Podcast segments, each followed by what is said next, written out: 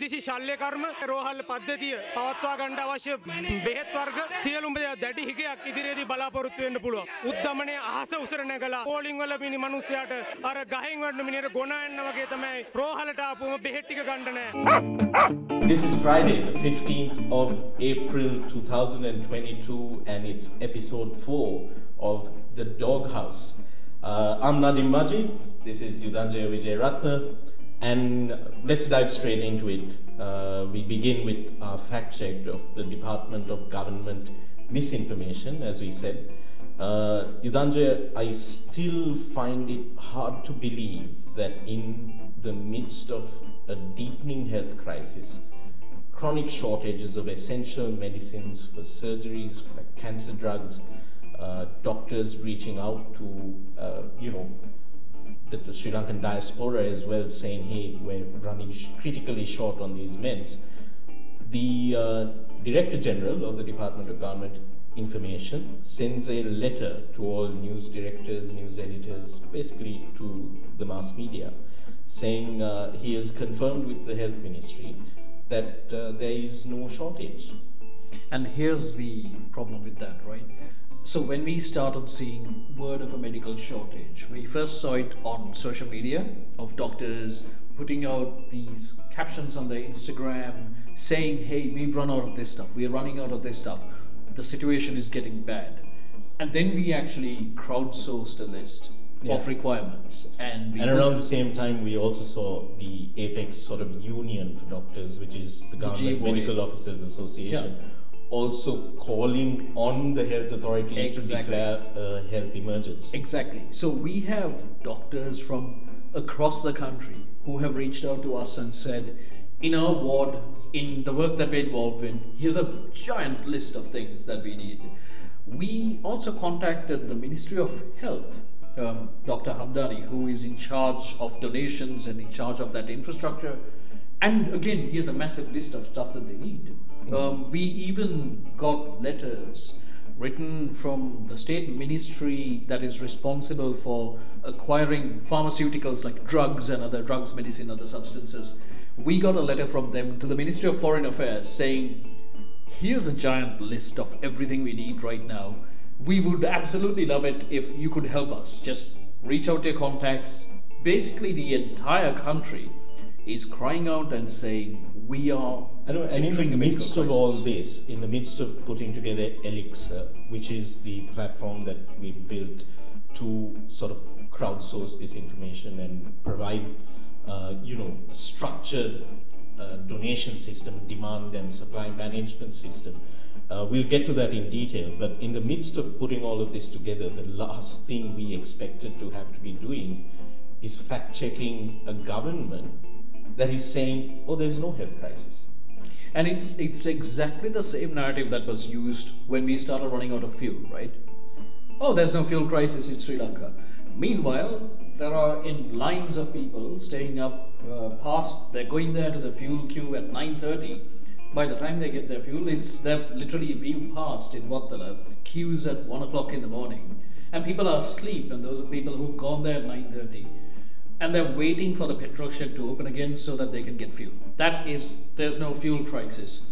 So the medicine crisis is very similar to this, and it's the exact same playbook, it seems, just to deny and deny and deny. Know we've been, Until things go we've off been like. I mean, Watchdog has been doing uh, fact checking since the 2019 Easter attacks, and this you just can't figure out what it is that you hoped to gain by saying that there is no health crisis. I honestly don't understand. I don't see any political gain that there is to be had from it, other than like misinformation spread for the purpose of spreading misinformation. It's and this like- is why we really need to, like, the public really needs to hold to account the Director General of the Department of Government Information, uh, Mr. Mohan Samaranayake, who signed off on this letter. It's, it's like, you know, the person who in class wants to seem like they're the pora, being called out on their bullshit, and they just keep lying until, you know, reality is too large to ignore. Same thing that happened with the electricity crisis, because what were we told? Oh, no, no, no, these cuts are temporary. You know, we will solve this soon. This is just temporary. Bullshit. So this is a pattern that we consistently see that we saw in 2019 as well when we started, where the usual government playbook, and I don't think this is an actual written government playbook. I think this is just old men who cannot admit when they've fucked up. But the problem is the price we pay for maintaining their, their ego is our infrastructure, is our medical system, is our electricity, our safety, our welfare, our quality of life. And that is not acceptable. So let's switch to Elixir. Uh, we've been uh, hand combing uh, all of this afternoon and into the evening. We've been combing through all of the data, all of the responses that we've received from uh, the Ministry of Health's own list. Uh, as Yudhanjay mentioned, Dr. Hamdani also provided a list of both urgent and non urgent uh, medications and equipment. we've had doctors reach out uh, doctors, nurses also reach out from across the country, from hospitals, public hospitals across the country, uh, listing their chronic shortages. Uh, explain to our listeners and those watching on IG Live as well, what is it that we're hoping to accomplish with Elixir? With this, sure. And sure. When, when, when does it go on like Sure. So Elixir is a band-aid, first of all. And I'm very hesitant to say that it's a perfect solution but here's the problem, and the problem is when you have a medical crisis like this, or any sort of crisis, we've seen this with the 2015 2016 calendar year floods as well.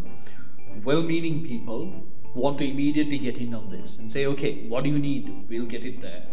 Now, to some extent, this works in flood support, where your reliefs are sort of dry rations, milk powder, and even then, I've personally seen massive piles of milk powder rotting, biscuits that are brought there that are never de- delivered to the place that they're supposed to go to.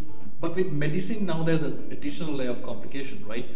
Because in meaningful quantities, you cannot get the medicines that the system, that hospitals actually require. And when I say in meaningful quantities, it's different from going to the pharmacy and buying a hundred Panadol when you try to buy like 6 million of them or 600,000, no pharmacist will give you that unless you have the proper clearance, unless you have the proper medical accreditations.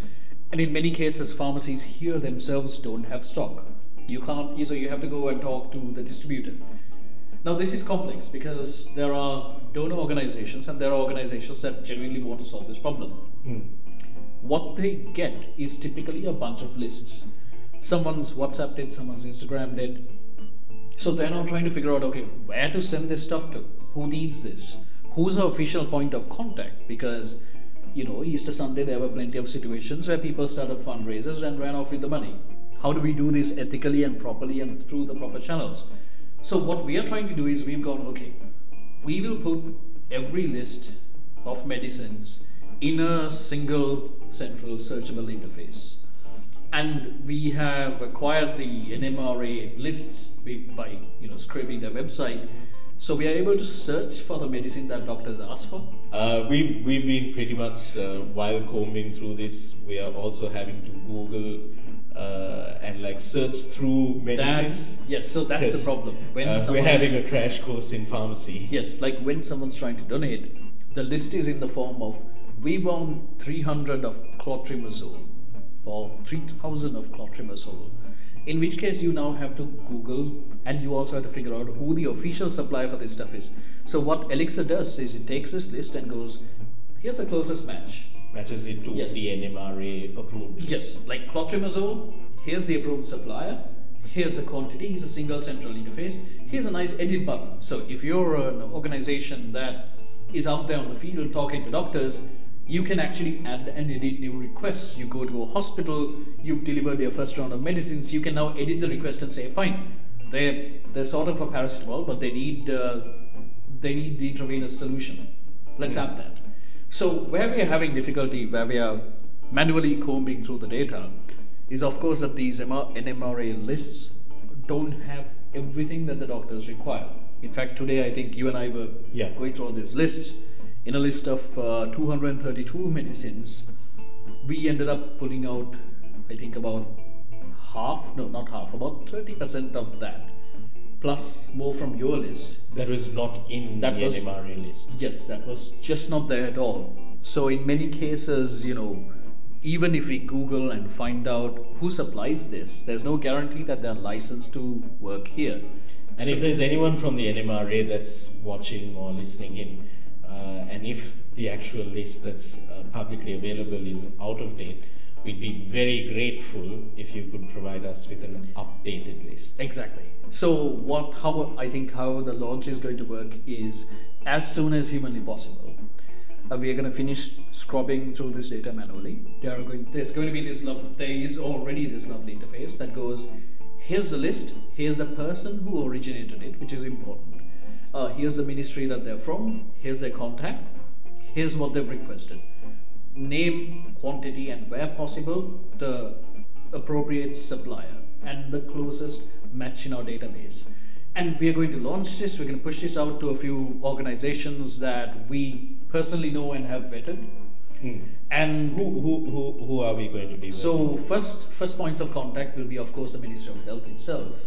But whether they want to use it or not, it will also go to Sarvodaya. There were a bunch of lo- were a couple of logistics companies standing by.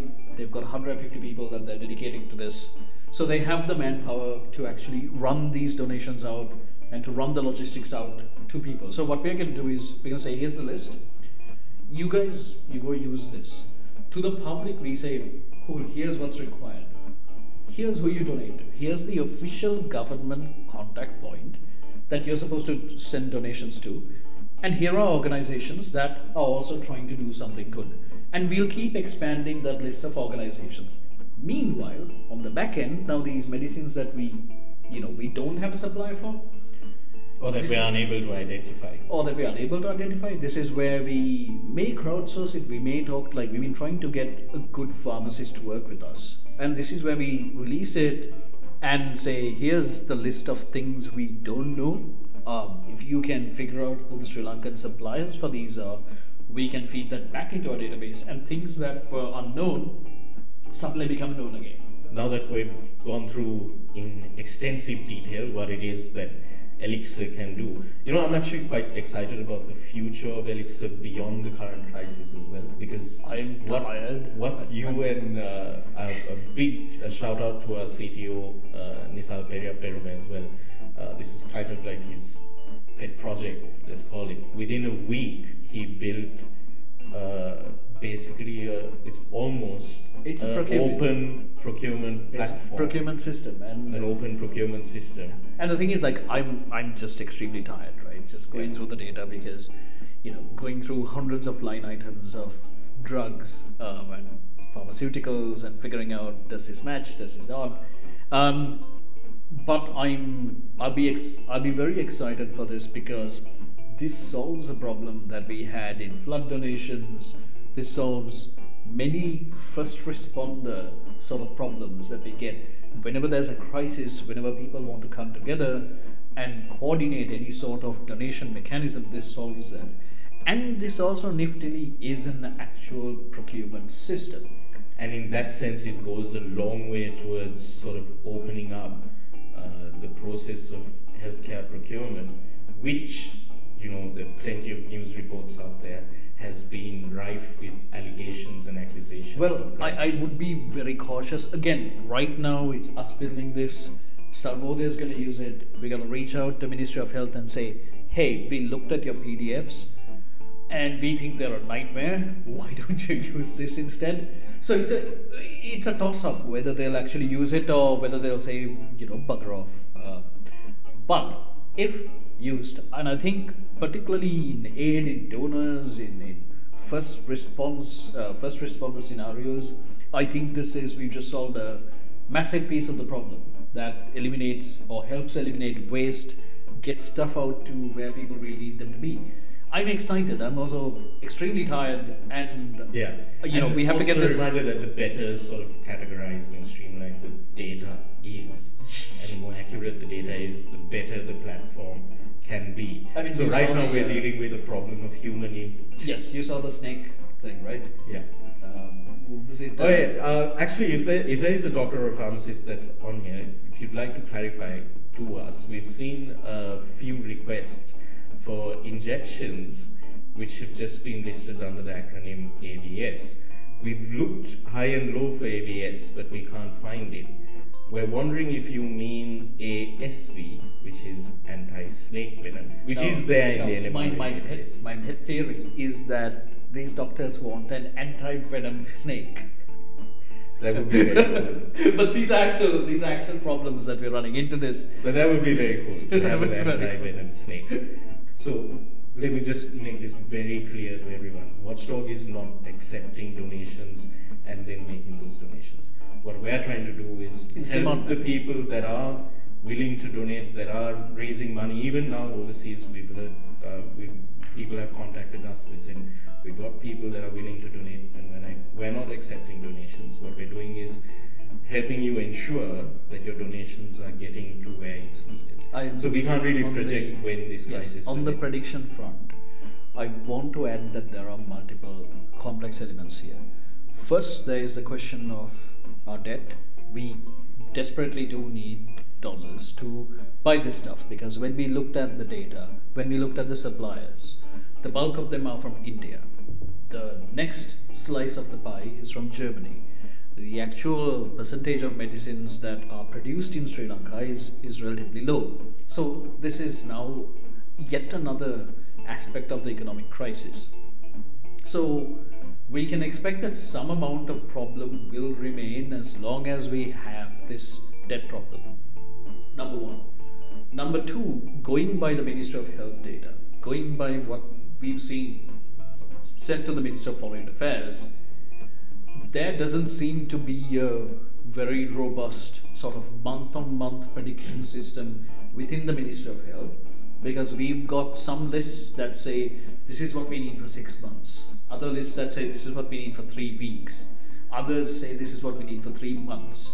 And all of these things are very different parts of the puzzle, and their predictions are a bit difficult to, I would say, align on time scale.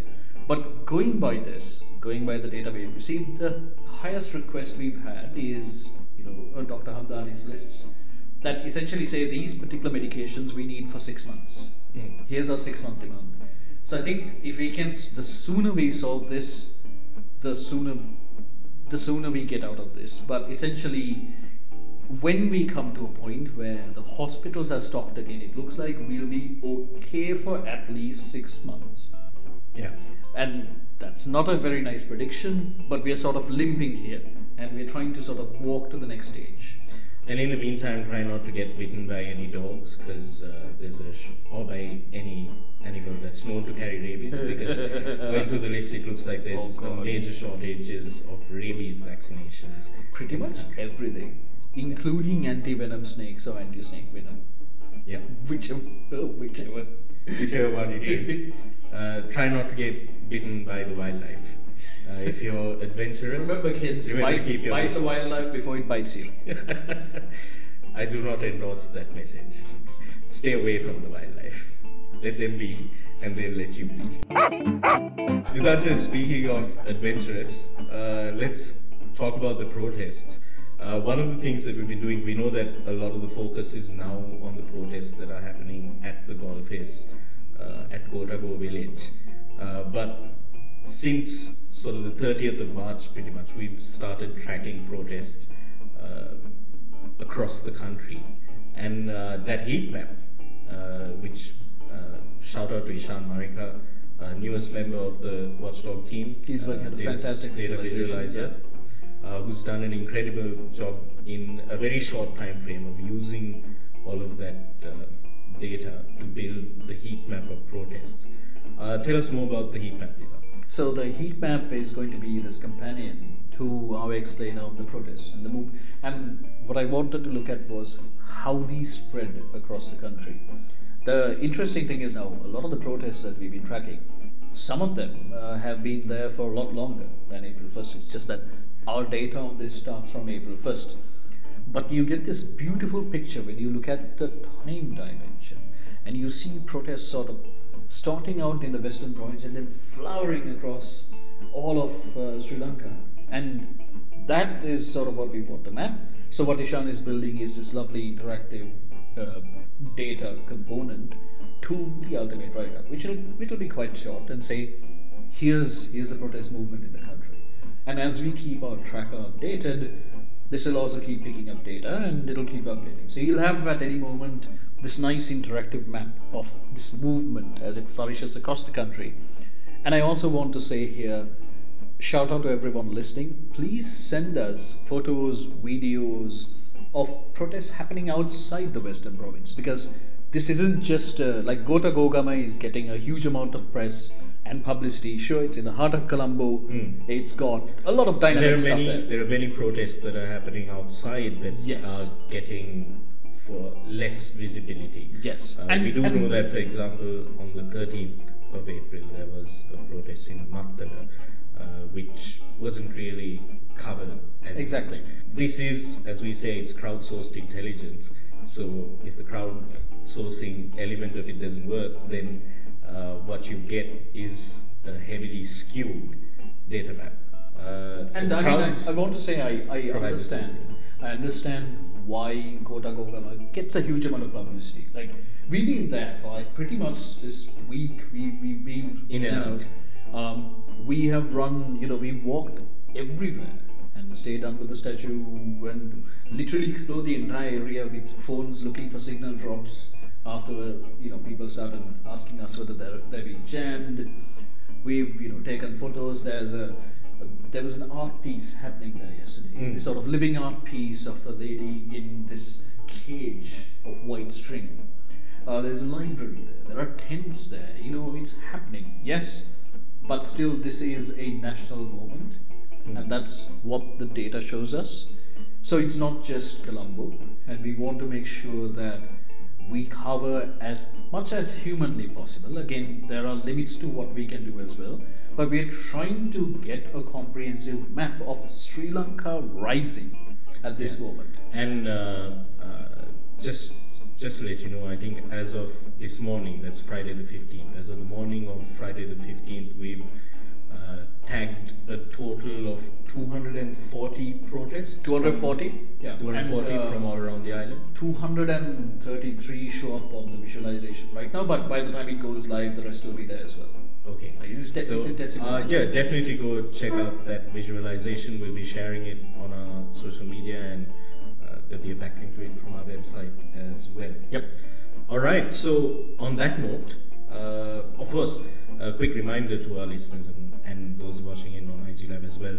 Before the the the movement, the sort of protest movement kicked off, there were a bunch of projects that Watchdog has been working on that we haven't forgotten about those. Uh, I know we addressed them in the previous podcast as well.